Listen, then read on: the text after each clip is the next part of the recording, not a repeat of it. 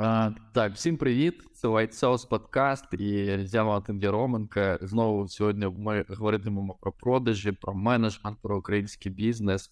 І в мене сьогодні Альона Миско, засновниця фінансової компанії Full Finance.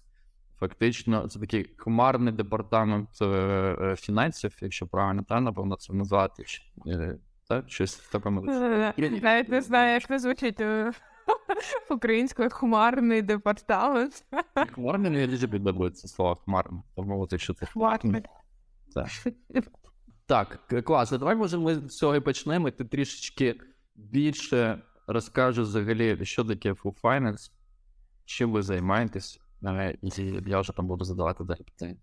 Да, ну насправді ви дійсно, як ти сказав, гарний департамент. Просто знаєш, коли говориш так про фінанси, то здається, що це фінанси, які літають в хмарах. Але це Cloud Financial Department насправді. І е, я думаю, що перш за все, що тут важливо, яку проблему вирішуємо для компанії, в першу чергу, так само для стартапів, тобто ми допомагаємо дуже легко управляти фінансами, показуємо ефективність е, бюджетів за рахунок цієї системи, яку ми створюємо, і за рахунок того методу, як ми збираємо всі ці дані, уніфікуємо в одній базі, і як ця інформація виглядає фінально для фаундерів, executive team members, і як вони можуть комунікувати один з одним мовою фінансів з використанням нашого продукту. Я думаю, що це ключове. Ну а для мене, напевно, саме ключове це фінансові результати наших клієнтів і як вони змінюються після користування нашим продуктом. А тут є дуже хороші результати, тому я думаю, що це взагалі саме саме приємне в нашій роботі. Дивись, а от про результати є ще. Е, це це знаєш, є речі, які ти готуєш, є речі, які ти згадуєш там в процесі. Я ще згадав цей жарт про те, що а, ну, фактично ви продаєте продукт, якому треба заплатити гроші, щоб е, навчитися економити гроші. От. Є якісь інші результати. Тобто немає такого, що якщо я буду платити вам щомісяця тисячу доларів, то а, е, за рік я заплачу вам 12 тисяч доларів. Ну, типу, в цьому е, а є, напевно, ж якісь інші речі. Давай може про це поговоримо, але можливо в розрізі спочатку клієнтів. Тобто, ваш клієнт це хто? Ну, от як ви визначаєте? Ну, переважно зараз у нас а, клієнти це такі дві, напевно, дві найпопулярніші категорії. Це в першу чергу стартапи, early stage стартапи, переважно американські клієнти, частково європейські теж стартапи. А, early stage, тобто це умовно стартапи від seed напевно, до Series C у нас є зараз, тобто це від 0 до 20 мільйонів доларів annual revenue, приблизно такі показники. Це наша перша категорія, переважно це SaaS Marketplace стартапи, трохи є e-commerce стартапів. Е, і друга категорія це B2B Professional Services, тобто це агенції, тобто у нас це друга категорія, окрім стартапів, тобто у нас є рішення, по суті, для обох цих типів бізнес-моделей для обох рішення. А, а чому такі е, незвичні два портрети клієнтів? Ну, от ви ж якось історично до цього прийшли, не було такого, що ти така, блін, буду займатися м, фінансовим ну, наданням послуг, зроблю таку компанію і будемо працювати з стартапами. Ну, це, напевно, не перша думка, яка приходить в голову. Не перша. І ще й на ранніх стадіях, от чому на ранніх стадіях, ну, там не розуміється взагалі фінанси, які можна робити. Ну, це це органічно прийшло. Реально, ми дійсно тестували дуже багато різних. Ми сетапили якби ці фінансові системи з нуля для багатьох бізнес-моделей, для багатьох взагалі типів клієнтів і для малого середнього бізнесу, і для великого бізнесу, і для construction бізнесу. Тобто, мені здається, ми в усіх сферах так трошки протестували. Потім ми зрозуміли, що в чому в стартапах і чому переважно в американських, тому що, перш за все, вони використовують дуже уніфіковані data sources, тобто вони уніфіковані, по-перше, accounting системи, в якій ведеться бухгалтерія, то всі використовують переважно там QuickBooks, іноді Zero, але все одно це так чи інакше дуже стандартні, стандартний перелік програм.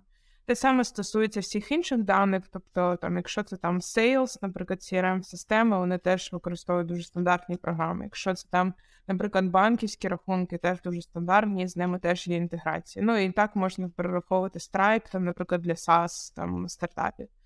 І через це, якби ми просто зрозуміли, коли почали робити дуже органічно цей продукт для стартапів, ми зрозуміли, що він, по-перше, найшвидше залітає, він найбільше value приносить, його найлегше засетапити з точки зору інтеграції, збору даних, тому що в фінансовій частині це такий саме перший фундаментальний, напевно, рівень це взагалі наявність даних, їхня консолідація.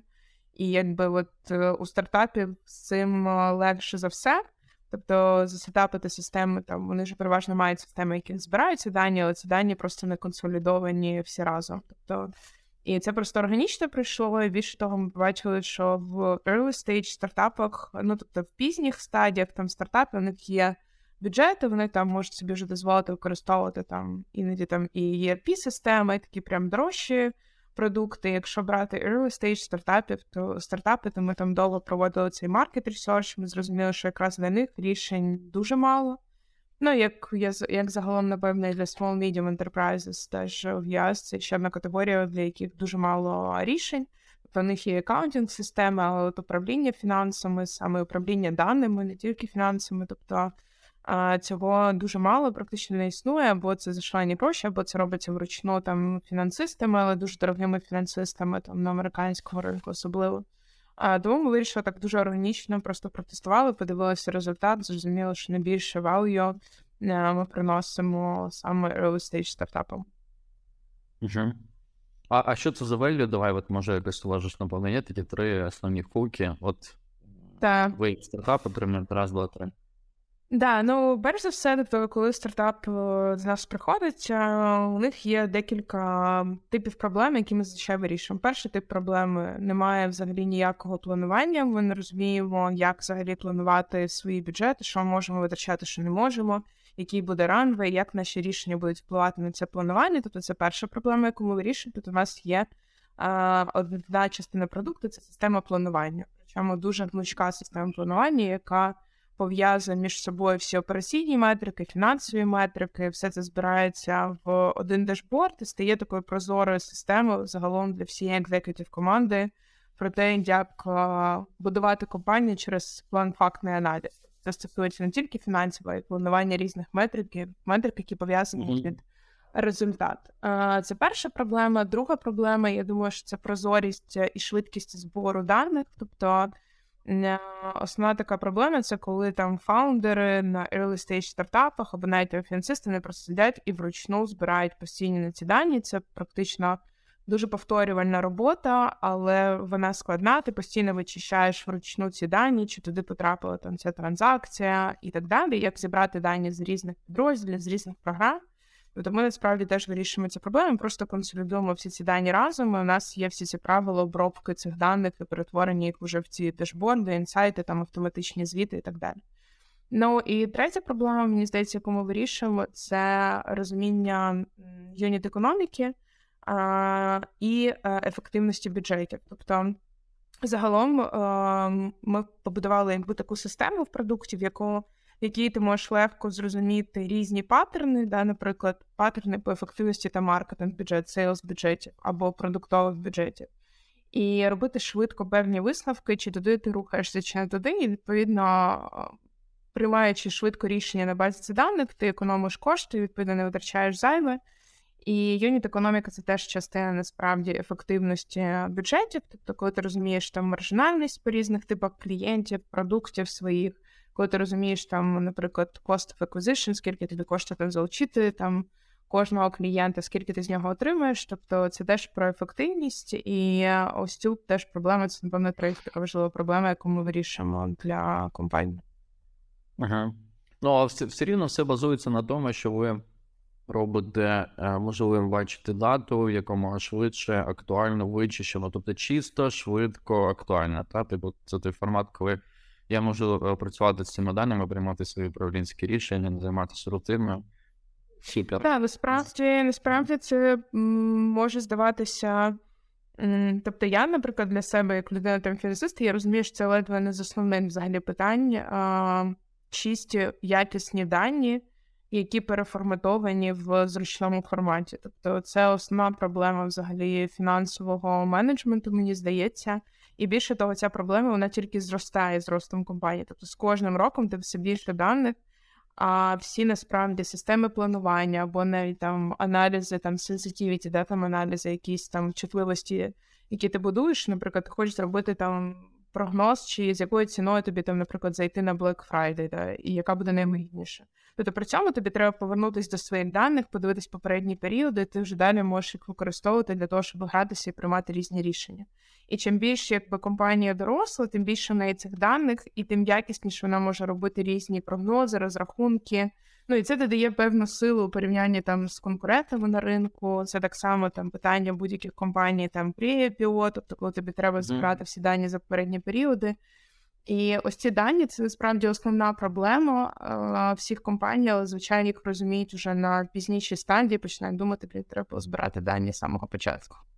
Ну так, я от тільки хотів прокоментувати ту знаєш, ту першу фразу, де ти сказала, що це найголовніша проблема в фінансовому менеджменту, але треба врахувати, що не в кожній компанії цей фінансовий менеджмент, в принципі, існує е, ну, заявлено. Та? Тобто багато компаній цього коли е, десь вже щось сталося там або з податками, або з якимись іншими проблемами, або касові розриви, і вони такі, як так могло бути?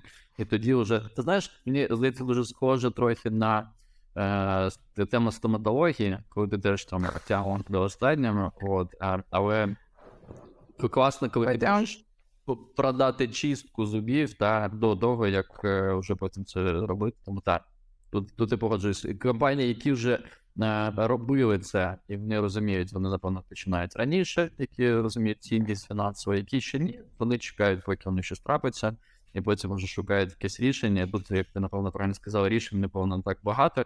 Це мене таке маленьке уточнення. А хто ну, які рішення конкурують з вами?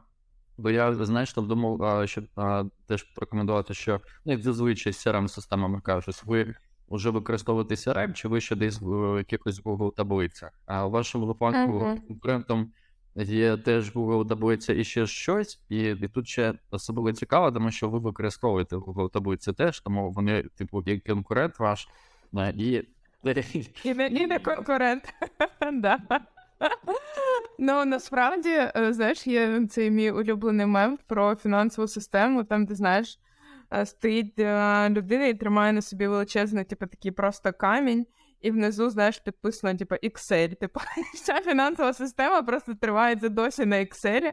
Мені навіть не здається, ну. Там окей, на там більш професійних стартапах вони вже більше використовують Google Sheet, та Google Sheet суттєво суттєво виросли за останні, звісно, там пару років а, з їхнім чат GPT. Так взагалі я сьогодні зрозуміла, що ми дійшли до нового рівня по Google Sheetам, але а, з точки зору того, що використовується, це такий е, насправді за останні там десь по моїм спостереженням, за останній рік-два почали з'являтися фінансові продукти. Тобто моє очікування, що ця ніша там суттєво зміниться за наступні там 3-5 років. Але коли я проводила ресерч і таке рандомне інтерв'ю з різними фаундерами, тобто, що вони використовують, або там свої системи, що вони використовують. От ти не повіриш, але існує куча програм, але всі використовують Google Sheet або Excel. І це насправді ще одне цікаве питання, тому що а, в програмах а, ну, якби є така штука, або, наприклад, ви не можете використовувати певний ряд програм і все одно Google Sheet, тому що Дуже часто, коли росте там, наприклад, фінансова система, тобі треба додавати певні фічі, розрахунки, аналізи і так далі. І зробити це, наприклад, в програмі не так то й швидко. Ну тобто, що треба сісти, написати, треба, щоб цей запит в цій програмі, конкретно ці- у цієї компанії, був релевантним для багатьох клієнтів одразу.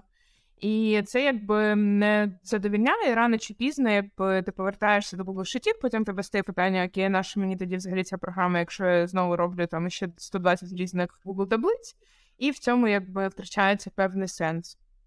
І тому якби і erp система така довга в імплементації, тому що там рік-два ти можеш їх впроваджувати, тому що ти там всі процеси, все наперед маєш продумати, якби це дуже складно. Але з приводу це якраз і причина, чому ми використовуємо Google Sheet як інтерфейс, а по суті як фронтенд. Тобто у нас такий був перший лайфхак. ми зрозуміли, що окей, ми спочатку взагалі всю систему як побудували на Google Sheetах, тобто ми просто там писали різні коди, Python, SQL, інтеграції. Потім ми там зрозуміли, що Google Sheet вже зовсім не тягне все, що ми в них набухнули, і пора створювати бекенд, там базу даних і все це переносити. Але якби Google Sheet, у них є якби свої плюси в тому плані, що вони е, дуже flexible, да, і коли ми бачимо, що, наприклад, якась фіча там потрібна багатьом клієнтам одразу, ми можемо додати там за пару годин на фронтенді. Тобто ми не пилимо це як довго якусь фічу, і відповідно ці ітерації вони відбуваються значно швидше. А коли ти тестуєш там свій продукт, і в тебе там рання стадія е, по стартапу, то відповідно ти хочеш це швидше робити. І плюс е, це додає так само гнучкості нашим клієнтам, тому що ми бачимо, що їхня фінансова система росте. Ми ще досі досліджуємо, як наш продукт змінюється від етапу до етапу у різних клієнтів, коли вони зростають, і це нам дозволяє більше аналізувати, в якійсь мірі можливо навіть подовжити своє LTV відповідно з клієнтами, і таким чином, якби і. І ще що цікаво, що клієнтам не треба звикати до цього інтерфейсу. Тобто їм все все зрозуміло, там не потрібно ніяке навчання. Так, я е, просто Е, я тобі говорив е, раніше, ми коли в консалтингу постійно використовували Google таблиці для різних там задач прораховували це до клієнту, ми теж там дивилися, що знаєш, хтось це робить в форматі якихось лендосів, хтось це запаковує прямо якісь презентації, хтось там презентує. А ми просто це робимо в таблиці. Я думав, ну при тому з такими складними формулами і так далі. І ми такі думаємо, ну може це треба якось інакше зробити. А потім ми коли думали над е, запуском може цього як е, рішення, і теж такі окей, може залишимо як фронтенд е, таблиці, і е, ваш кейс для нас, для мене особисто був одним із таких підтверджуючих, що це типу норм, бо ти, ти перерахувала повністю всі ці ж аргументи. Тобто саботаж crm системи буде точний. Саботаж будь-якого софту завжди відбувається. Якщо це е, рішення, в яке ти сам біжиш перераховувати будь-які дані, то це це класно, типу, це твоя ж табличка, тільки там є декілька нових вкладок. Не. Клас. А ще дивись, що ми цю картинку вже там добили. А ти е, в якомусь з інтерв'ю говорила про велику місію, про те, що ви маєте там допомогти е, тим бізнесам, які з'являються, е, і допомогти їм там не не не спіймати це банкрутство. І я так розумію, що це, напевно, тебе наштовхнула ця така відома статистика, та, про те, що там 90 відсотків компаній закриваються в перший рік, і, і напевно, основна з причин з них е, в них немає бабла. І я це просто теж використовую, бо коли в них немає бабла, то спочатку наша проблема. Да, да, потім, А потім наша, що коли у вас вже є ревеню, то що з ним робити, да? Е, то могла б ти там в двох словах, можливо, ще раз підрізмати, чому така місія, і це зроблено для е, того інтерв'ю була ця фраза, чи реально це у вас якось прайвет, тобто це десь зачепило в тебе якась там особиста історія пов'язана з цим? Ну, я ж загалом якби почала з того, що я була фінансовим аналітиком, фінансовим директором, аудитором. І ем, ну, якби взагалі вся моя робота, якби вона так чи інакше була пов'язана з е, рятуванням компанії. Тобто ти робиш фінанси, ти там розрулюєш всі ці там касові розриви, мучишся зробити компанію прибутковою, там б'єш саму веб-стінку, потім дуже довго пояснюєш, чому взагалі фінансовий менеджмент важливий. Е, І потім, там, знаєш, через 3-4 е, місяці ти бачиш, як там власники бізнесу такі ого, клас, ми нарешті там розуміємо, що до чого. І ну, це просто мій такий, знаєш, е, мені здається, от я отримую кайф, коли я бачу, що клієнт, там, особливо фаундер або там екзекутів команда, яких там, наприклад, не було фінансового бекграунду, коли вони кажуть, блін, я розумію, в чому тут справа. І в мене, ти знаєш, типу такі, я просто бачу, е, що в цей момент вони починають приймати е, фінансово ефективні рішення, тому що.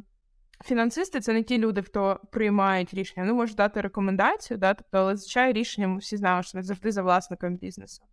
І а, для мене це такий основний драйв, коли а, я бачу, що власники бізнесу вони починають розуміти фінанси, і вони а, тобто я спостерігаю за тим, що них навіть змінюється метод управління бізнесом. Тобто це такий data-driven, такий метод, коли ти дійсно а, починаєш ефективно аналізувати, тобто такий no bullshit, скажімо так, да? І а, насправді, тобто я бачу до чого це приводить, тобто це дійсно приводить до прибуткового бізнесу, до здорового нормального зростання, тобто якщо там порівнювати з людиною, там я не знаю, хвора людина і здорова людина. Тобто, і ти там розумієш, що це дає ефект, тобто компанія зростає, вона не має нових працівників, вона збільшується там бюджети. І ну, це прям не знаю, це я не знаю, що ще можу більше задоволення. І в цьому плані, тобто, я розумію, що якби більшість бізнесів розуміли це з самого старту, всі ці проблеми, і по-іншому приймали рішення, то я впевнена, що цей показник міг би бути значно меншим. Ну, супер. Тоді я, я напевно задам уже більш таке практичне е, питання, е, меркантильне, більш продажне. Е, продажне питання. Давай. Вам ви зібрали мільйон доларів, і це був, напевно, шлях, який був не дуже коротким, тобто щось для цього робили. Тому mm-hmm. напевно, описати взагалі. Ну, це вже можна вважати, знаєш, певною оцінкою ринку. Типу, коли uh-huh. Вас вас прийняли, ви якийсь сертифікат адекватності, так? А uh-huh. як для тебе цей шлях відбувся? Тобто він був довгий, ви йшли стільки до років, типу, робили якісь. От як, а, можливо, на нас будуть дивитися, а як мінімум зараз все рівно один такий присутній, можливо, нас будуть дивитися молоді стартапери, і в них таке питання, як залучити мільйон доларів, такі б ти дала поради, як як це було у, у тебе? Е, ну, я можу сказати, що це був дійсно довгий шлях. Тобто, якщо подивитися, да, то ми спочатку тестували багато гіпотез на Google Шитах, потім ми взагалі, е, коли почали працювати. Тобто, скажімо так, чесно, я навіть не думала, що може зробили якийсь продукт, поки ми не почали сетапити ці системи для стартапів. І коли першим став там PetCube, і коли Ярослав сказав, так у вас же ж продукт. І я така, да, у нас продукт. Тобто я здивувалась, тому що ми якби ну завжди ми там в команді дійсно шукали шляхи там оптимізації, автоматизації, да. Ну, тобто, але там у мене немає продуктового бекграунду, да, тобто у мене фінансовий бекграунд. І коли там Ярослав сказав, ну, у вас продукт, ну да, ну він на Google дав, ну це продукт, у вас там куча кодів, він там його можна допилювати. Ми такі, ну да, напевно, можна. І тоді якби почався, напевно, цей момент, коли Ярослав приєднався як консультант спочатку, і потім він ще приєднався як кофаундер. І ми почали такий, мені здається, шлях перетворення з просто там сервісної консалтингової компанії до продуктової компанії. Ну і цей шлях він дійсно довгий, непростий. Тобто, мені здається, у мене досі якби змінюється повністю там майндсет, да, тобто приводу того, що ти там постійно думаєш, як що можна автоматизувати, який це продукт, а окей, яка це фіча, а як це можна там закодити. Ну, це просто реально, мені здається, зовсім якесь інше мислення, і плюс вихід все-таки на американський ринок, е, продажі, маркетинг і так далі. Це теж це теж такий ще один величезний блок. І мені здається, що ми почали йти в цю сторону десь середини, напевно, 20-го року. 21 рік, напевно, ми так довго готувались, ми тестували там різні гіпотези, ми поступово там перетворювали наш продукт. Ми ж в 21-му році там наняли перших девелоперів. І в коли ми вже в 22-му провели там страцесію, десь якраз тут за тиждень до початку війни вона була, тобто ми вже там собі розписали весь наш план на 22 рік. Тобто ми вже зрозуміли, що ми хочемо продакт Hunt, Ми зрозуміли, що ми вже запустимо новий веб-сайт. На веб-сайті буде інформація про новий продукт. А, І відповідно, ми вже якраз в той момент думали, що якраз десь всередині там, там весною ми маємо почати цей фандрейзинг. Е, для того, щоб рухатись в першу чергу швидше з розвитком продукту, бо зрозуміло, що на ньому потрібно набагато більше інвестицій, ніж наша bootstrap там, і наші профіт, з якими ми можемо там заробляти. І sales маркетинг. Ми зрозуміли, що ця машина тобто, недостатньо в такому форматі, в якому які ми там своїми силами тестували, гіпотези, але цього мало. І коли ми почали фандрейзити. Насправді є декілька, напевно, таких ключових моментів. Тобто, ми в першу чергу для себе склали фінансовий план. Ми зрозуміли, яку суму ми хочемо зарейзити, для чого, які цілі можемо досягти з цим фандрейзингом. Е, потім ну, там є стандартні процеси, ми готували пічдек, потім я брала фідбек по цьому пічдеку багатьох фаундерів стартапів які рейзили, і насправді супер вдячна взагалі всьому нашому українському ком'юніті стартапів, тому що стільки сапорту там підтримки, скільки ми отримали під час цього фандрейзингу. Тобто я ну не являю, це була просто шалена кількість підтримки, починаючи з там коментарів по пічдеку. Там рекомендації по тому, як комунікувати з інвесторами, як писати імейли інвесторам, допомога з контактами з усіма. Тобто, зрозуміло, що ми список е, своїх контактів, особливо там Ярослава величезний список його контактів. А ми по ньому проходились потім інші фаундери, теж нам робили інтро. І ну, це такий довгий шлях. Я не пам'ятаю, скільки там, мені здається, 200-300 контактів точно у нас було в нашому списку. Тобто, і ну, це цікавий процес однозначно. Мені здається, що це ще такий цікавий market research свого роду. Дуже великий, потужний market research, коли ти отримаєш дуже багато цінного фідбеку а, про свій продукт, тобто незалежно від того, чи зайде до тебе цей інвестор, чи не зайде. Загалом ти збереш просто величезну кількість інсайтів і інформації. Тобто, під час там цього фандрейзингу, мені здається, ми під час нього теж багато всього змінювали перераховували, щось запускали нове, тому що ми дивилися, окей, да, це дійсно прикольний сильний інсайт, ми там про це не думали. І ем, ну, але цей процес, звісно, він відбувався не супер легко в тому плані, що ми планували його раніше. Але ми якби вчасно, мені здається, його зробили одразу після Product Hunt, і в нас там був якраз починався супер хороший ріст для того, щоб рейзити. І все це насправді склалось в таку одну хорошу хорошу модель етап, але потім, звісно, наклався ще Financial Downturn, який трохи уповільнив там цей процес. А, І ну да, були, звісно, концерни. Тобто ми деякі, наприклад, казали там фаундери, що з їхнього досвіду да, дійсно там Ukraine може бути Red Flag. А, З іншого боку, я особисто цього не побачила під час фандрейзингу. І мені здається, що все-таки хороші стартапи в них будуть інвестувати. Ну, але звісно, цей процес він такий, мені здається, ну для мене він був вперше, і він такий на витривалість. на витривалість вміти реально не здаватись, е, просто йти вперто там куча цих дзвінків і. Ну, загалом в мене є там певне спостереження, що я, напевно, зайшла однією людиною, вийшла іншою з фандрейзингу. Тобто це така хороша хороша історія. То мені здається, що і продукти компанії теж заходили однією, а вийшла е, зовсім іншою після. Ну, ну це круто. Я а, а, погоджуюсь знаєш, з тим, що коли ти підприємець, і все рівно тебе підтягує в операційну частину, яка тобі більш вона, якби така притаманна, та там. Ну, мене тягне в продажі завжди в якісь моменти. І коли в тебе виникає нова функція, яка трохи дискомфортна, тому що ти в ній досить нова людина, і тобі потрібно рейзити. Наприклад, в мене зараз це в житті з'явилось в цьому році.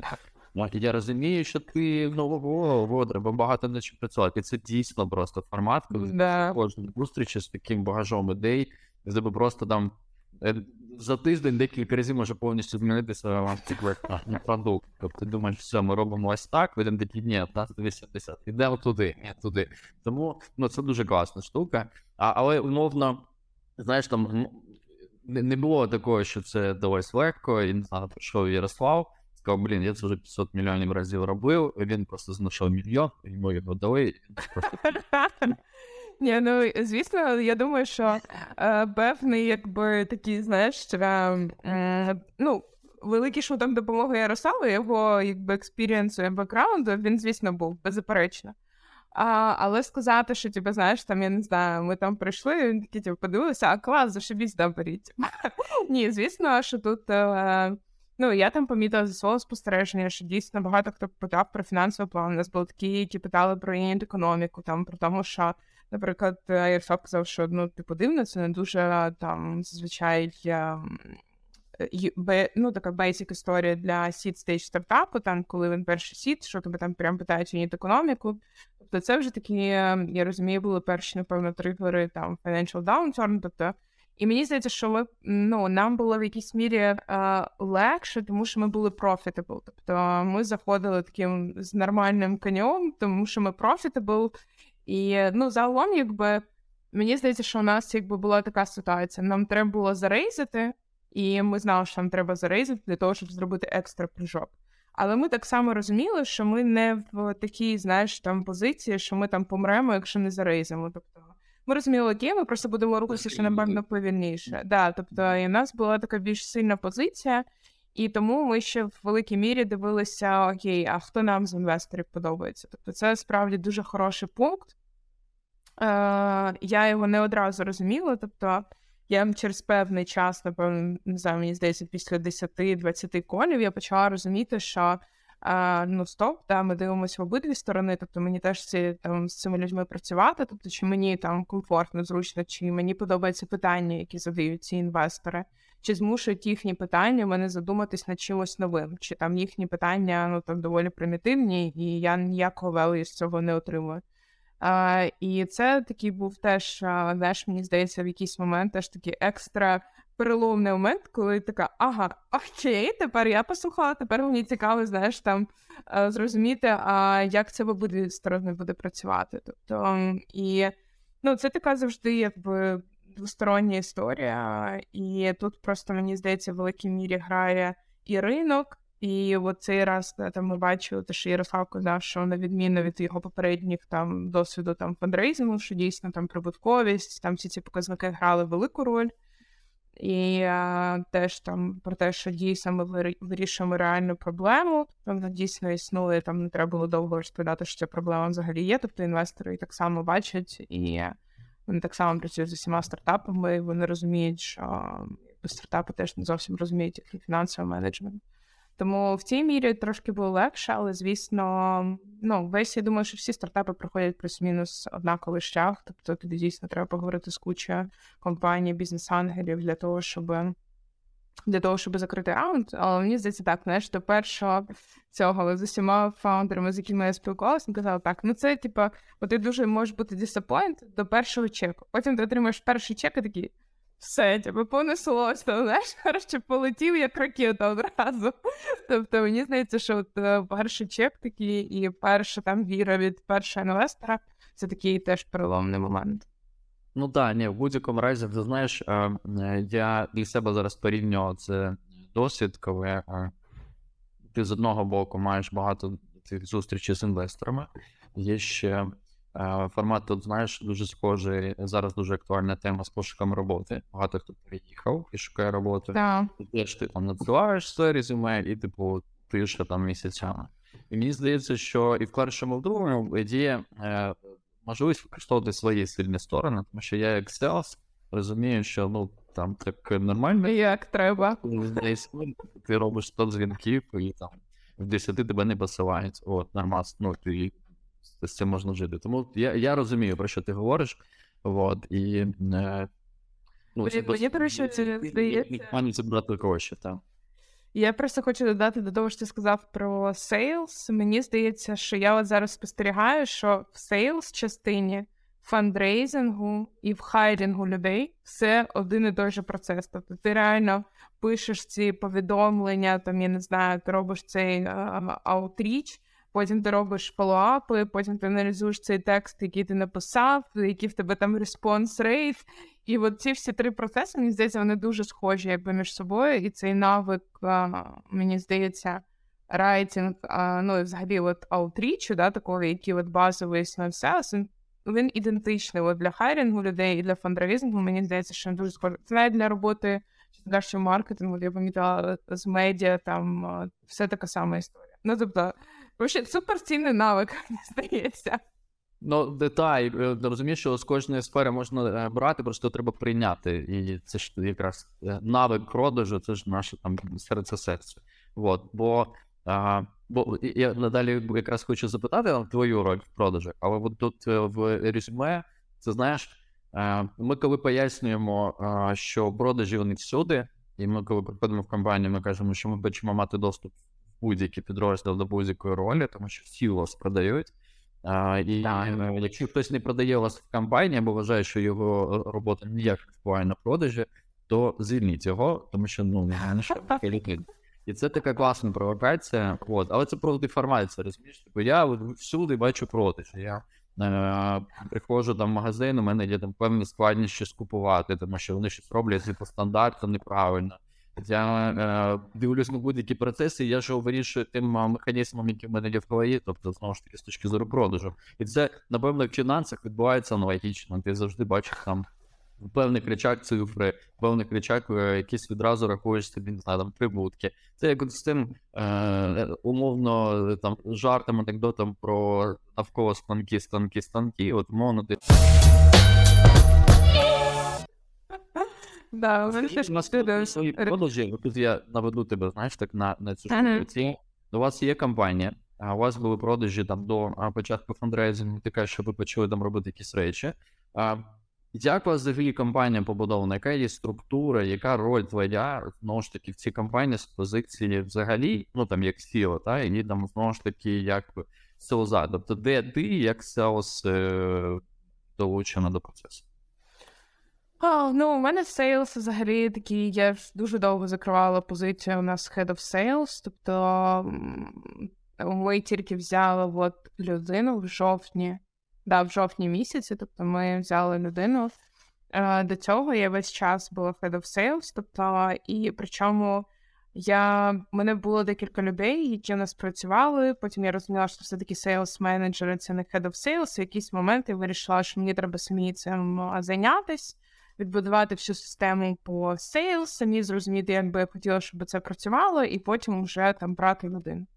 І я, не- я зараз закриваю позицію CEO, але довгий час я якраз, мені здається, була head of sales, і досі я, ну, я взагалі не розумію, як фаундер може вийти з продажів. Тобто ти завжди знаходишся в продажах, ти пічеш свій стартап, і вдень і вночі ти розповідаєш про свій продукт, ну тобто ти їздиш на конференції, ти спілкуєшся з людьми, ну тобто ти постійно робиш, робиш продажі.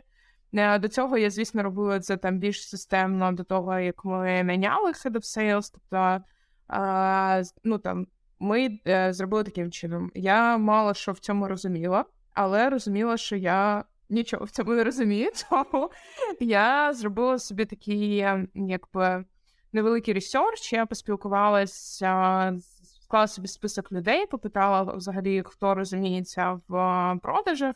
Особливо мене цікавили фаундери, які самі робили продажі, якби з нуля, от якраз early stage стартапи, як вони вибудовували B2B SaaS продажі на американський ринок. І я поспілкувалася з різними фаундерами, з різними head of sales. Пам'ятаю, з head of sales Grammarly я поспілкувалася, як вони B2B продажі вибудовували. І я собі взяла такі, якби зробила, виділила певний взагалі час, там місяць чи два, я робила собі такий ресерч. Після цього я пішла сама сетапити наш PipeDrive. Тоді, да, тоді був PipeDrive, зараз ми вже приїхала там на HubSpot, але я сама сетапила, роз... розібралася з цими етапами воронки, які етапи мають бути. Коротше, що таке MQL, що таке SQL, що таке по банту закрити. Коротше, я по всьому пройшлася, по тому, як правильно проводити дзвінки, по тому, як робити ну, тобто, в чому взагалі а, суть. е, а, Потім розбиралася з нашими пакетами. Ну, в общем, практично, якби з усім я розбиралася з нуля, сама проводила всі дзвінки. Е, Сама писала перші аутрічі, коли тестувала їх. Тобто я пройшла такий дуже хендзон, мені здається, етап з точки зору sales частини. Зараз дякувати, ми взяли людину, яка краще, краще, ніж я. Тому що є такі проблеми, коли ти фаундер і CEO, все-таки follow-up и ти не встигаєш робити так якісно, як там це робила би full-time людина. Але загалом цей процес мені дуже сподобався. Тобто я прямо і аналітику. Ну, тобто, у мене було таке комбо, знаєш, там фінансової людини, sales людини. Тобто я змішала разом всю аналітику, яку могла. Тобто одразу там у мене всі дашборди, всі розрахунки, коротше, все там, всі інсайти. І паралельно з цим, якби. Теж цікавий дуже був процес зануритися, зрозуміти, а, як ти це робиш, як ти це продаєш. Тобто багато з цих навиків ви приміняли якраз а, під час фандрейзингу. Тобто вони дуже схожі. Тобто, як ти, як ти робиш pitch інвесторам і як ти робиш sales, sales call и, тобто це в якійсь мірі дуже схожі, схожі практики. Тому ну загалом це так працювало у мене певний час. І я, звісно, шаленіла від кількості дзвінків в якийсь момент, там демо-дзвінки, я пам'ятаю. Коли ми там зробили Product Hunt, мені здавалося, що я вже скоро буду просто таке решта, що я тільки те й роблю, що це на дзвінках. Ну, але загалом це дуже дуже круто, тому що під час сейлс дзвінків ще дуже цікаво аналізувати. Тобто це теж маркет research, ти дивишся, що подобається людям продукті, що не подобається, з яким проблемам не приходять. Ну і зараз я все одно, тобто я все одно знаходжусь на дзвінках, особливо на таких тек дзвінках. Тобто у нас така дуже вузька, мені здається, вузька ніша, і там у нас ще Sales звикає все-таки до фінансової індустрії, фінансової там специфіки.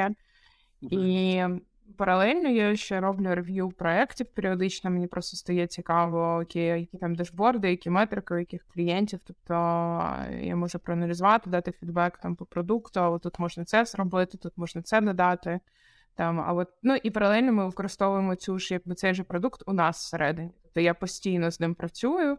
І мені здається, що у нас є така постійна система. Тобто я додаю щось у нас, у мене з'являється нова аналітика, це переходить в продуктову команду, і воно просто постійно так от працює, постійно вдосконалення з цим продуктом. А, Так і є. Я знаю, що тут, напевно, доповню про постійну участь. Сьогодні навіть про це написав ще Андрій Федорів пост, про те, що треба працювати да, фрілансером в тому числі. От, а якраз тепер буду знати, кому це записали. А а взагалі, ну як тепер нам треба швидко їх робити. А а взагалі, а, ідея з участю в продажах власника, вона ну, там, з будь-якого топу, напевно, так скажу, вона дуже крута в будь-якій сфері. Пам'ятаю, що в ряді компаній, в тому ж боді колись е, топів е, прямо заставляли, вони раз на місяць мали стояти десь на Е, заправці е, за касою і дивитися, як це відбувається цілий день. І мені це ну, це називається в поле відправляти. Ага. І гадаю, що у нас така штука була, коли я давно-давно працював в банку, бо до Sales я 4,5 років працював або страхова, або банк, тобто я звідти. І е, я я от добув до фінансової кризи, бо я продавав іпотеку, і от зробив свою справу в, в цій фінансовій кризі ну, кризі. І, і я знаю, що просто е, помітив, що ось саме в продажах, якщо ти долучений до клієнтів, то це найкращий research. Тому що тут ти отримуєш найправдивішу інформацію. Є це соціально очікувана відповідь. Ти коли там спілкуєшся з кимось, хтось грає роль. Та? Ти кажеш, слухай, ти успішний там стартапер, ти вийшов в Штати, розкажи мені, будь ласка, як дивишся на цей продукт. І він скаже те, що ніби правильно тобі сказати. Тобто він е, буде давати якісь поради, але він умовно в ролі, так? В ролі радника, в ролі експерта, в ролі консультанта. А коли перед тобою сидить, не знаю хто, але це потенційно клієнт, який зараз або купить, або ні, то це відбувається в край, бо він або заплатить за це, і це правда. Тобто, якщо він скаже, що мені подобається, то він це має заплатити. А, і знаєш, що один важливий момент? Ти сказала про те, що ти не знаєш, як можна власнику вийти з продажів. Я б пропонував би не ставити таку прям ціль. Не виходити, да? Ну, ні, це занадто легкі відповідь. Знаєш, типу, це не треба, типу, класний ж продаж, тобі ж подобається. Ні, а просто е, продажі в е, часто, наприклад, навіть у нас в Україні, наприклад, вони сприймаються як, ну, типа, просто якийсь простий процес. Ну, типу, можна зробити дзвінок, можна продати можна піти пообідати. От. І це щось таке дуже примітивне, просте. А, Але насправді продажі це цілий процес. Ти перелічила прекрасно всі ці ролі, знаєш, з аутрічами, з не, клозінгом, закриттям, з збагаченням цих даних, з повторними, не, з розробкою оф. Це це взагалі страдіна робота, куча ролей. І е, коли ми розглядаємо формат е, ведення клієнта від початку до кінця і розуміємо різні е, точки, які можуть там відбуватися. Тому що, наприклад, мов клієнт зайди, подивитись, купити вас просто на сайті, і тут один процес, тобто він автоматом проходить, і галочки саме чек так ставляться. А інший момент, він може сказати, ні, я хочу там більше користувачів, хочу більше функцій, е, хочу поспілкуватися з менеджером, потрапляю до менеджера. І ось в, в таких процесах я а, йду по принципу тригерів. Наприклад, у нас в Sales а, є ряд тригерів, по яким валік може з'явитися в, в певних точках е, процесу продажу. Мгм. Десь на точці лідогенерації. Тобто я а, по якимсь не знаю, каналам зміг е, почати комунікацію з клієнтом перший. Я розумію, що я буду неефективним селзом, тому що я не зможу вчасно можливо передзвонити. Да, да, да, я тобі зроблю офер через два тижні. да, да. Така собі ефективність зазвичай Так, так, і тому ти відбрав процес, кажеш, дивись, супер, ось далі, це за тебе відповідає ця людина. А я буду долучатися рівно там, де я буду потрібен. І я там, наприклад, можу долучитись е, внутрішньо на погодженні певних е, доків. Я можу долучити це там декілька якихось хвилин. Це момент, коли я можу прийти на е, зустріч офер, де ще раз зрозуміти як один із тих, кого треба брифувати для проекту. Так? Але в мене є тригери, по які можна викликати валіка. Мені здається, це. Е, я не скажу, що це, напевно, ідеальна форма, але там в розмірі там SMB, е, власник, який хоче ну, там, розвивати і пушити компанію далі, він, напевно, має бути долучений рівно там, де по тригерам він потрібен. От. Тобто не брати на себе всю роль. Тобто ти все делегуєш, але ти, ти можеш бути як додатковий ресурс в процесі е, викликана, знаєш, там, як не знаю, лампа Аладдіна, так? Потрібний час, в потрібному. Все. Не, сто- сто відсотків. Тобто я, наприклад, по нам можу казати, не можу казати там по продажах інших бізнес-моделей. Да? Ну от я, наприклад, розумію, що там до певного часу, до певної кількості там умовно людей, да, там я могла бути там ефективна. Но коли там у нас уже там несеться, не знаю, по 10-20 дзвінків там кожного тижня, і тобі ну там кожен дзвінок це треба. Це треба офер, пакет, декілька фолоапів, можливо, навіть декілька дзвінків. Тобто, ну це там величезний шматок роботи, і це тільки для того, щоб клоус якби задіяв. Ну тобто я взагалі вже мовчу про всі інші етапи, де тобі треба проаналізувати дані, зібрати фідбек, взагалі, чому ні, наприклад, там, наприклад, клієнт відповів ні, передати його продуктовій команді, отримати від них фідбек, а потім ще передати продуктовій команді, що вас питають за найбільш там знаю, популярні запити, чи нас існує, чи не існує, чи ми будемо це додавати, чи не будемо додавати. І я там вже мовчу про величезну кількість аналітики, яку ми робимо по sales частині, там прогнози там по воронці, як вони закриваються, діли різне тестування гіпотези по цій воронці.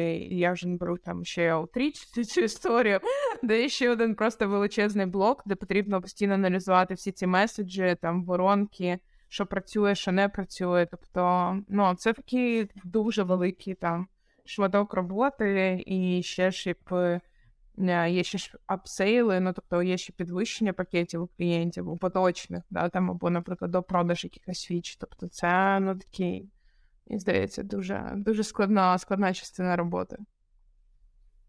Ну так, тому от класно потім на кожній якісь окремі ролі, які потребують. Тобто а, досвід, який ти писав, як на мене, най, ну, найправильніший. Ти робиш це сам, а, робиш, щоб це в цілісно вкладалося в якусь картинку. Ти розумієш, що це вже можна поставити як технічне завдання. Знаходиться хтось, хто приходить на конкретну роль, робить це і покращує. І так повторюємо, повторюємо рівно до моменту, поки весь процес, що можна делегувати, делегований, але з нормальним ТЗ. Не в плані, як там часто а, я шукаю селза, який прийде і буде просто показувати результат і там відсоток і так далі. Коли це просто без технічного завдання. Часто про це мало задумується. Це все одно має бути менеджмент. Тобто я слабо, слабо вірю, що ну, особливо там, мені здається, в малому середньому бізнесі або там на ранніх стадіях створення стартапу. Тобто, все одно мені здається, що велика роль саме CEO, менеджменту, направлення, там, і не знаю, і багатьох штук, да, дійсно. І мені здається, що якщо хороший менеджмент, то людина теж буде зростати. Але ну я не дуже вірю в таку історію, що ти там візьмеш людину, і вона вирішить всі твої проблеми. Тобто, скоріш за все, якби ти а, можеш сам подумати над цією проблемою, прийти до певних припущень, а потім взяти людину, коли ти сам ти розумієш, що ти взагалі очікуєш від цієї людини.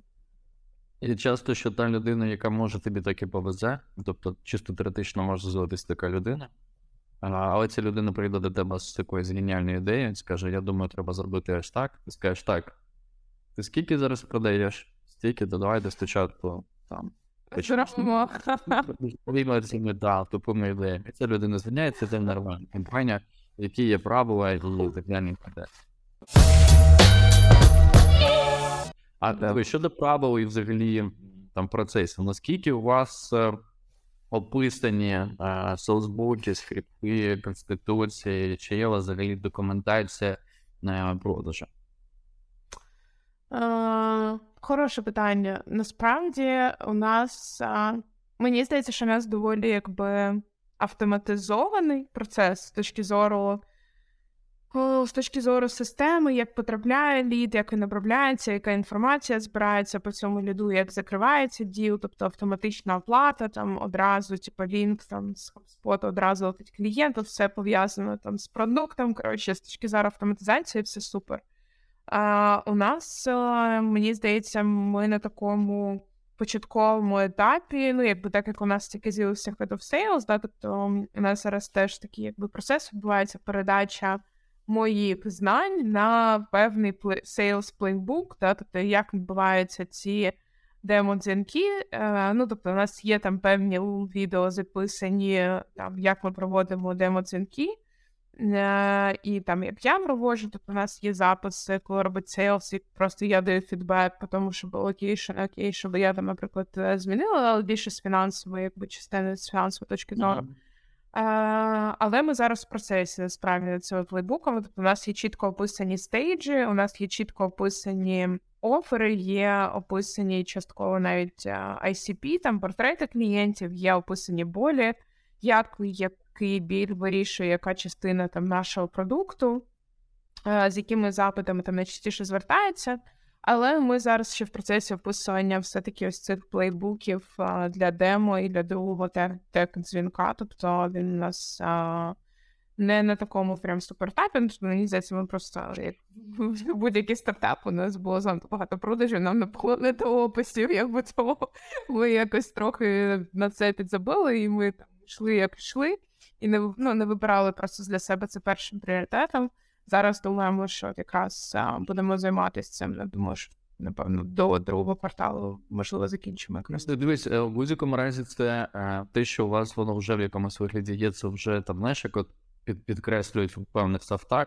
Ви в одному відсотку найкращих користувачів. Десь в вашому випадку це те ж саме. Тобто ти не не, не, думає, знаєш, там зараз пробуксувати на цю тему. Це типу плейбук, е, це він відсутні часто в компанії, які там, не знаю, 5 років використовують crm систему Тут е, тут момент, що його треба зробити правильно, щоб не відвернуло від його а, використання. Тому що да, ти типу, там напишеш на 250 сторінок, краще в традиції 25 лінків на книги і там Треба подивитися ці 50 відео, і людина заходить і така, типу, О, ні. Нагнівся, і потім зроби висновки, як правильно продавати. Блін, напиши мені, блін, як я маю зустріч. Хочемо продавати? Пане, ну, ти вже ти хочеш від мене. Тому е, з, плейпуком тут все, все норм. А скажи мені, будь ласка, от ти сказав про те, що у вас є е, стейджі. Якщо це не секрет, а можеш сказати, які у вас е, скільки їх і от які ці етапи? Ну, у нас є MQL, SQL, а потім після SQL є тег demo call, це якщо там у нас growth пакет або custom, тому що Essential закривається на першому дзвінку, потім, а потім у нас є, я навіть можу глянути, а потім у нас є negotiation, agreement і won. По-моєму, ось такі три стейджі. Я просто мені здається, що вони в мене раніше були трохи інші, а наш Head of Sales такий вийшов, він їх трохи змінив по стейджам. Але ми якби ми довго думали, ти знаєш, про ці про ці етапи вони змінювалися декілька разів, а потім ми вирішили, що нам все одно, як вони називаються, нам головне певний набір питань, які ми маємо закрити на тому чи іншому етапі. І ми для себе просто зрозуміли, що там окей, SQL, це коли ми провели демо-дзвінок, ми зрозуміли, що там ну, у цього клієнта є бюджет, у нього є проблема. Ця проблема відповідає нашому рішенню. Ми спілкуємося з тією людиною, хто приймає це рішення. Тобто це базова штука по по банку, то ми просто для себе вирішили, що окей, ця людина там пройшла там SQL етап. там на тек демо дзвінку, тобто ми занурюємося в більш детальні, тобто проблеми там клієнти, який софт він використовує, чи у нас є там інтеграція з цим софтом. Можемо подивитися на поточну якби фінансову систему, показати, як конкретно буде виглядати рішення в нашому продукті за ну як буде виглядати там переїзд, наприклад, з їхньої системи там або з таблиці. От наш продукт, що буде на виході, більш детально по цьому пройтись, по кожній проблемі, показати, як кожна проблема закривається там в продукті. І потім, уже після тек демо дзвінку, тобто ми насправді на тек демо дзвінку обговорюємо, а, чи подобається це клієнту, чи не подобається. Звичайно, він каже, да, да, подобається на давайте мені офер там або ваші пакети. Пакети у нас, звісно, плюс-мінус стандартні. Я мало розумію, що ми нашому взагалі готуємо ці е, офери скидаємо, але чисто з точки зору якоїсь комунікації. Е, вони це якийсь такий момент, що коли приходить тобі мейл, типу з офером з пакетом, він якось краще працює, ніж коли ти просто. Ну, до речі, дуже цікава штука. Я не знаю, я досі не можу зрозуміти. Звичайно, ні в якій CRM, от в якій би ми не були. Перша це фіча, я розумію, що вона буде прям проблемною. Це скільки дотор, доторків треба зробити з клієнтом під час сейлс воронки. Тому що я для себе коли аналізувала, таке, окей, от чому там, наприклад, цей клієнт закривається на 20 днів, да, там, а цей клієнт за 10 днів. Е, І я розумію, що іноді це просто кількість доторків, які ти зробив. І коли в тебе є там декілька сейлс менеджерів, хтось може зробити 5 доторків, а хтось може зробити 15 доторків. Але він може зробити 5 доторків там за 10 днів, чи 5 доторків, там, наприклад, за 4-5 днів, і якість цих якби доторків. І вона впливає на цю швидкість типу, рухання воронки і закриття цієї воронки. Ну, цієї штуки немає ніде. От її не було в PipeDrive, її немає в HubSpot, і кастом на її налаштувати от реально складно. І друга штука, якої немає, яка мене дуже вісить, тобто через це от ми інтегруємось з HubSpot в нашій системі, забираємо дані, вже у нас робимо, це prediction. Тобто є певні штуки, які абсолютно очевидні з даних, які збираються в crm системі Тобто Тип клієнта зайшов він outbound, inbound, з якого ресурсу він зайшов, який це пакет, і вже відбувається prediction по кількості днів. Ну тобто, і цей prediction це супер важлива штука. Тобто, ми його реально будуємо зараз у себе в ну, у себе, по суті, в своєму продукті, в своїй системі для нас. Ми просто забираємо дані, і потім з цих даних будуємо цей prediction. І він супер важливий, тому що ти будуєш цей прогноз воронки, і ти одразу розумієш, як буде рухатись твоя воронка. Ну чомусь цього теж немає в CRM системах такі супер важливі штуки. Я прям розчарована через це постійно. Ну, там у crm системах багато чого дійсно не вистачає. Це, напевно, те, що е, надає якийсь е, надії грива Е, таким як я, що ми розуміємо, що це над цим треба працювати. Тут знову ж таки е, ще як воно рахується, ще які ти ресурси до себе підключаєш, чи є в тебе там наскрізна аналітика, чи тобі потрібно потім це вираховувати там з бюджетами. Бо, наприклад, в окремих проєктах ми ще тягнемо показники по витратам на рекламу і на ці канали.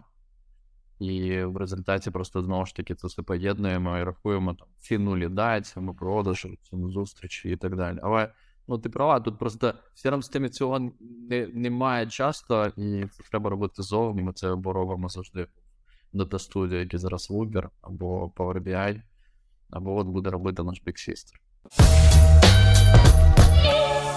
Слухай, давай поговоримо ще з тобою про е, два таких моменти е, вже там вирваних з е, того контексту, про який ти розповідала. Перше, це про що, крім HubSpot, ви зараз використовуєте, от які рішення у вас в вашому такому текстепу? Боже, мені здається, дуже багато. Е, ми використовуємо точно Snovio, ми використовуємо Reply, ми використовуємо ChatGPT тепер уже для аутрічу.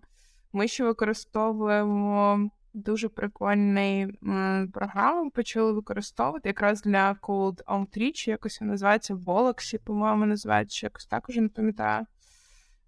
Софт, який прямо от в мейлі тобі там здається, там, коротше, видно рекомендації, як писати теж аутрічі, всякі штуки.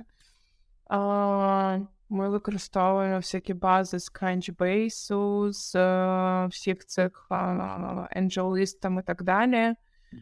Я використовую Yet Another Mail Merge для розсилок. Це просто така розсилка з Google Sheet, знаєш, коли можеш відправляти розсилку, вона супер зручна. А, Потім о, HubSpot, що ще такого. Е, ну, всякі LinkedIn, платні точно, Sales Navigator. Ем, Напевне, із такого. Мені Ви здається, що в- все, але це точно. Да, ну я у- декілька запитаю. На пошти, календарі у вас, напевно, в Google Works. Ні, ну все, да. Да, на Google Space все. І пошту, і календарі, все використовуємо. Ну, Calendly ми тільки використовуємо для букання дзвінків. От демо-дзвінки на сайті стоять через цей. Ну, і ми зробили інтеграцію, тобто сайту з HubSpot. Тобто просто всі заявки, все падає в HubSpot. І ну да, і вся інформація насправді по клієнту там у нас а, збирається. Ну, у нас він такий маркетинг і сейлс, я би сказала, в HubSpot і то, і то. А, а от дивися, щодо Calendly. Calendly це більш, ну, просто поясню, так? Наприклад, в Google можна просто налаштувати той же самий формат е, Calendly прямо в календарі, але більшість використовує Calendly, це додаткова платість, бо це звичка, це з тої сторони, хто буде букати, йому вже це більш зручно і так далі. Типу, чи за чому Ну. покладати за Google? Давай так Слухай, є декілька причин. Перша причина це я просто з самого початку Calendly з'явився раніше, ніж Google. І у мене просто випрацювалась звичка. По-друге, він просто чисто з інтерфейсу на сайті. Ну, от коли ти дивишся, коли він падає вікно, він просто виглядає красивіше і більше юзер-френдний, ніж букання дзвінка через Google форму. І він все-таки найбільш, мені здається, популярний. Ну, от саме там серед а, американських все-таки користувачів він набагато більше популярний.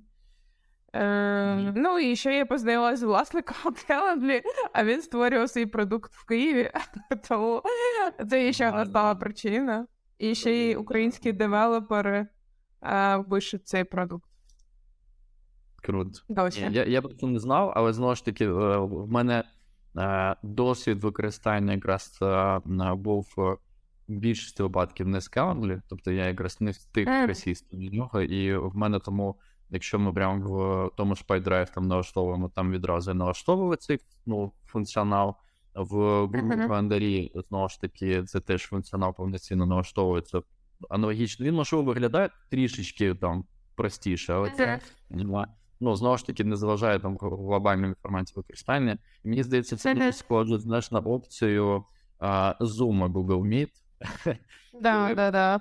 Використовують Zoom, тому що просто звикли, тому що це от всім більш звично і, і так далі. і так далі. Хоча Google Meet однією кнопочкою прям з того, що не знаю, Gmail викликається. Так, ну але Ми, до речі, так, і Google Meet, і Zoom використовуємо, якщо чесно. Мені здається, використовую Zoom тільки на вхідних. Пропонують, от. А в мене все типу Zoom, то Zoom Teams, так Teams, нічого страшного. Але якщо там я, я то в мене там зазвичай Google Meet. Google. Meet, А, а скільки кількість телефонії у вас як? У вас вона є? Ну, взагалі її немає, ми взагалі не використовуємо дзвінки. І ну, мені здається, що просто у вас а, не той. а, Ну, скажімо так, у нас взагалі, якщо подивитися на нашу лідогенерацію, то у нас вся лідогенерація це переважно була inbound лідогенерація. Тобто е, в такому випадку, якби ми outbound е, там почали прям будувати тільки з жовтня місяця. Ну, прям такі. Тобто ми робили ту ітерацію, яку ми робили самостійно, зробили, звісно, з кучою різних помилок. І е, зараз, от е, з жовтня, ми вже запустили таку більш нормальну. Е, ну, як ми не жовтня навіть запустили, ми, її запустили з грудня. Тобто ми там в жовтні там почали якісь тексти писати, а фактично ми її там середини грудня запустили. І, е, ну, і зараз, нарешті, ми бачимо, що вона дійсно працює ефективно, тобто дійсно високий open rate, response rate, ми навіть там за місяць встигли вже офер надіслати, вже нас там на один фінальний контракт на підпис, тобто це максимально швидко, як для Отріча. З мого попереднього досвіду це типу дуже швидко. Тому тут, якби в дзвінках ми не тестували, тому що ми якби не зовсім бачили ну, таку потребу для себе. Я просто не знаю, чи це ну, чи можливо колись ми ділили в телефоні, поки що просто не ставили собі таку задачу. Ні, я знову ж таки не закликаю, що це треба зараз робити. Просто там може бути вхідні вихідні. Більш того, я е, хейтер холодних дзвінків. Хейтер чого?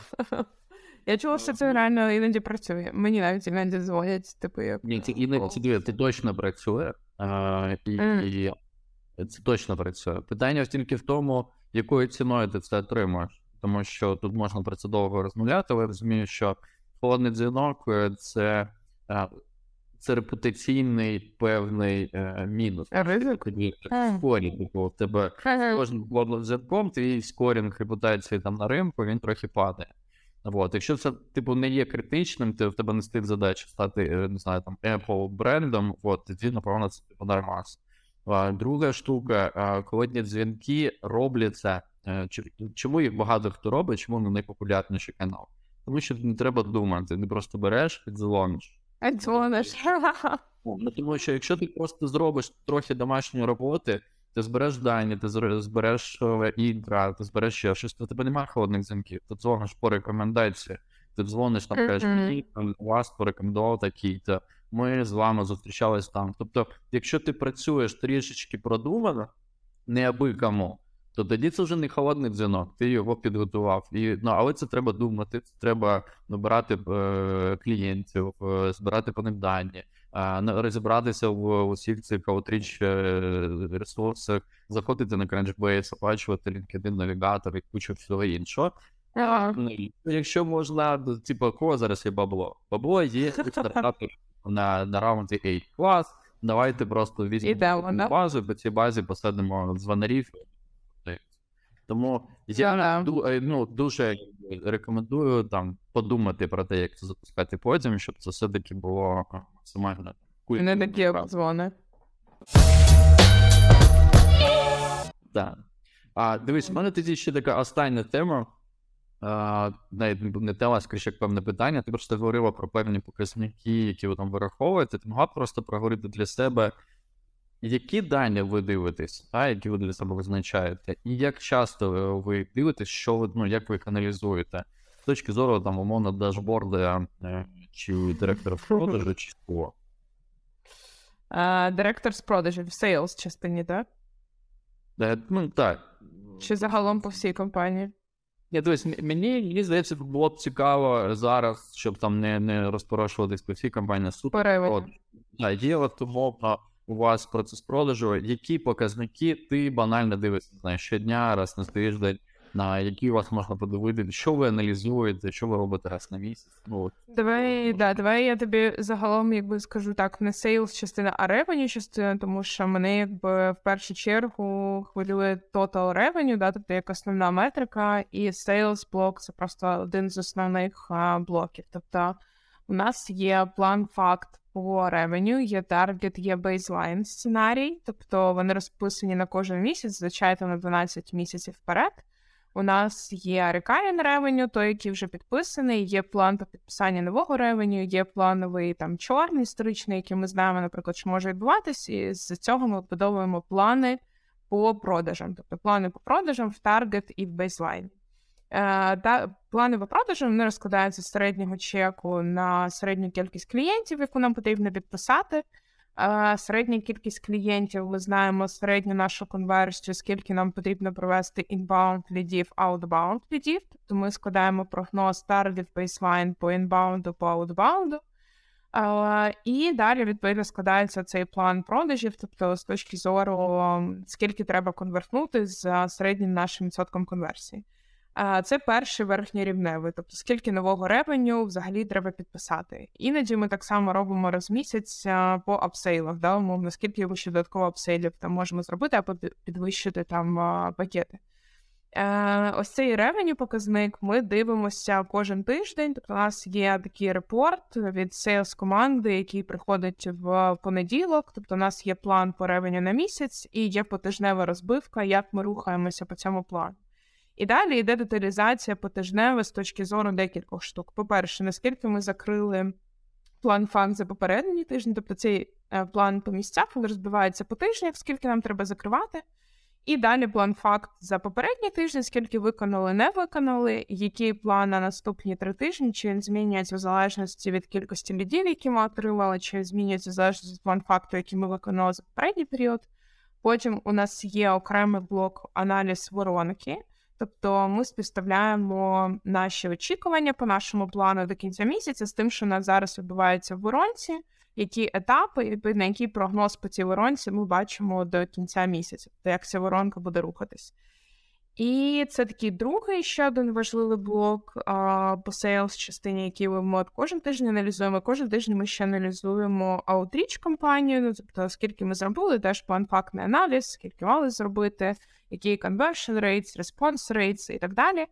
Це теж такий сейлс блок, і раз в місяць ми дивимося більше показників, тобто ми дивимося Total Contract Value, який ми закрили. Ми дивимося LTV, які ми зробили загалом за місяць. Ми дивимося динаміку у порівнянні з попередніми місяцями, динаміку по ревеню, які ми закрили в розрізі пакетів, плюс збирає сейлс аналіз по тому хто заходив з точки зору там географії, які ми підписали контракти, з точки зору пакетів, які ми підписали, і з точки зору, які були так або ні відповіді, тобто, якщо ні, то яка структура відповідей там ні, наприклад, і ну це така скоріше продуктова сейлзова частина. І раз в місяць ми апдейтимо. Тобто, в нас є ось цей план на 12 місяців, але ми його апдейтимо Бейзлайн ми завжди апдейтимо у порівнянні там за останні три місяці. Результат такий на 100% виконання плану не з бейзлайну, можна там песимістичний сценарій. І ми кожен місяць його апдейтимо у порівнянні з результатами попереднього місяця. І на таргет теж ми дивимося, як ми по ньому рухаємося, в залежності від наших результатів там за попередні місяці. І в ось цей от раз в місяць у нас такий є більш деталізований, що може бути аналіз по конверсії по всій воронці, як вони рухались, скільки днів в середньому ми закривали. Поки що ці кількість тачів ми не детально аналізували, я думаю, що скоро ми теж до цього прийдемо. Загалом не стане такий величезний блок по сейлс частині. Ну, тут я повторюсь, знаєш, там ви знову ж таки десь в одному відсотки найкраще. От, тому що ну е, насправді, знаєш, є компанії, які взяли ці десь показники з е, статей там з якогось е, шаблонів книг або не знаю, там в VC десь просто блогу. І і це якось рахується, це рахується просто для галочки без розуміння, там, знаєш, якась базова юніт економіка, базові якісь там метрики і так далі. Вот. А те, що все-таки для вас це професійна складова, мені здається, там твоя профдеформація з тим, що ти фінанси, продажі якось зміщуєш, це типу класно такий меч. От, і, не, я, я вірю, що вас там дуже глибоко ви занурюєтесь. Іноді мало з ким можна про такі речі поговорити, тому що компанії і не часто там хтось так сильно заривається в цих і це, це прикольно, це дуже похвально. Да. Ну і ще бюджет аналізуємо по продажам, насправді. Да, тобто як змінювати результати. Динаміка результатів, динаміка бюджетів. Неочікувано з бюджетом, так, але. Да, є така штука. Ну, да, загалом, коротше, багато всього ми аналізуємо, але це ж ну, це круто, реально, мені здається, що коли ти робиш е, ось цей аналіз, ну тобто Головне, це дійсно, чи вмієш ти типу, побачити якісь тренди і задати собі потім правильні питання з цього аналізу. А якщо ці питання були правильні, то вони приводять зазвичай тебе до змін в майбутнє. Тобто мені здається, що це саме така крута штука з цими метриками і з усім, що можна аналізувати. Ну, я для себе, знаєш, виділяю там в нашому ринку там декілька задач. Перше, ну, якщо по продажі.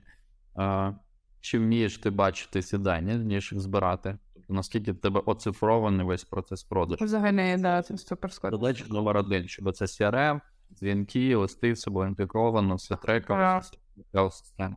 А друга проблема це те, чи зміг, зміг ти зробити з цього метрики, змінити і вичислити ці дані, аналізувати їх два. А третя, чи можеш ти зробити з цього якісь висновки, якось використати? Бо є ті, хто знаходяться на рівні власних звітів, а, але вони там їм на перший другий тиждень вже трохи стикидли і стало не цікаве. Вони не дивляться, цифри є, ну круто, я це бачу, галочку поставив для себе досягнення. Як з цим далі жити, як з цим працювати, це теж окрема робота, окремі задачі, тому Та ну, це треба робити. Е, він ну, системність тоді- саме складна частина. Е, Ну. Я, я скажу, що вона, е, вона зараз тобі найскладніше, бо ти зараз тут знаходишся. Не кожен знаєш, знаходиться на своєму рівні, у нього, типу, блін, як взагалі ставити стозів заповнювати crm систему Бо я мені не напишу, не, типу, да ні, якби в мене були ці дані, я б вже щось ними зробив. Це, не- фігня. А як зробити, щоб сльози crm систему поля позаповнювала. Тому мені здається, це ну, кожен, знаєш, от мені подобається слово еволюція.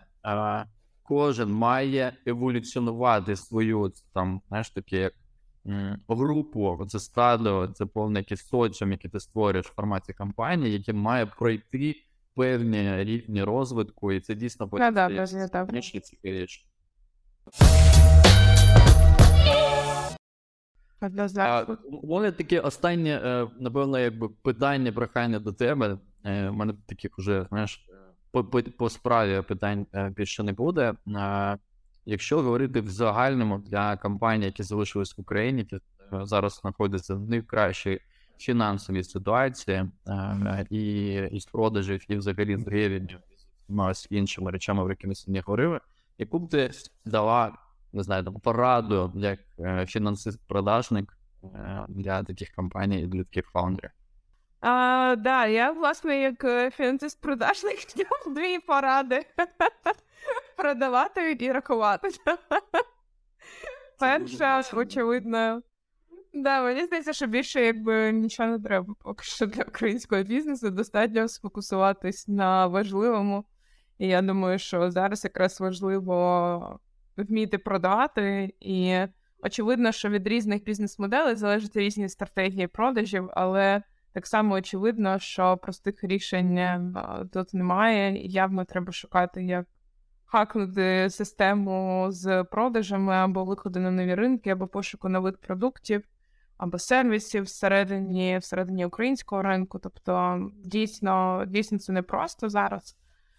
Але мені здається, як розібрався з цим, треба ще паралельно розбиратися з тим, як е, ефективно витрачати складно зароблені бюджети і розуміти взагалі, чи туди вони витрачаються, чи не туди. Тобто, дійсно, вибір е, правильний пріоритетів, е, витрачати менше з більшою користю, з більшим, скажу розумне слово, return on investment, з більшою дохідністю на витрачені кошти. Я думаю, що це теж зараз одна з е, ключових задач. Таким, знаєш, бути wartime підприємцем.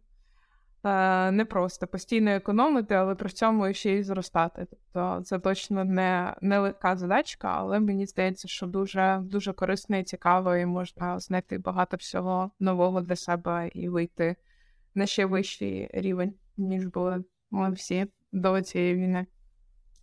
А, 100%. Я, я тоді ну, дякую тобі за час, за е, там, те, що ти розповідав взагалі, бо це ну, дійсно, знаєш, така мотивуюча штука. І я е, в тому числі хочу побажати, щоб в тебе теж там нові рівні і вихід на нові рівні теж продовжувався в, в такому ще швидшому темпі. І вже там, можливо, ми там наступного раз зустрінемось з е, єдинорогом і будеш розповідати Клас. Ще там 100-200 мільйонів. Це вже, вже скоро, правильно? Вже тут по, по темпу має прийти досить швидко. Тому ще раз тобі дякую. Ще класний тобі порожів, Дякую. для рівні, прибутку і. Дякую. Дякую. все. Давай тоді. Пока-пока.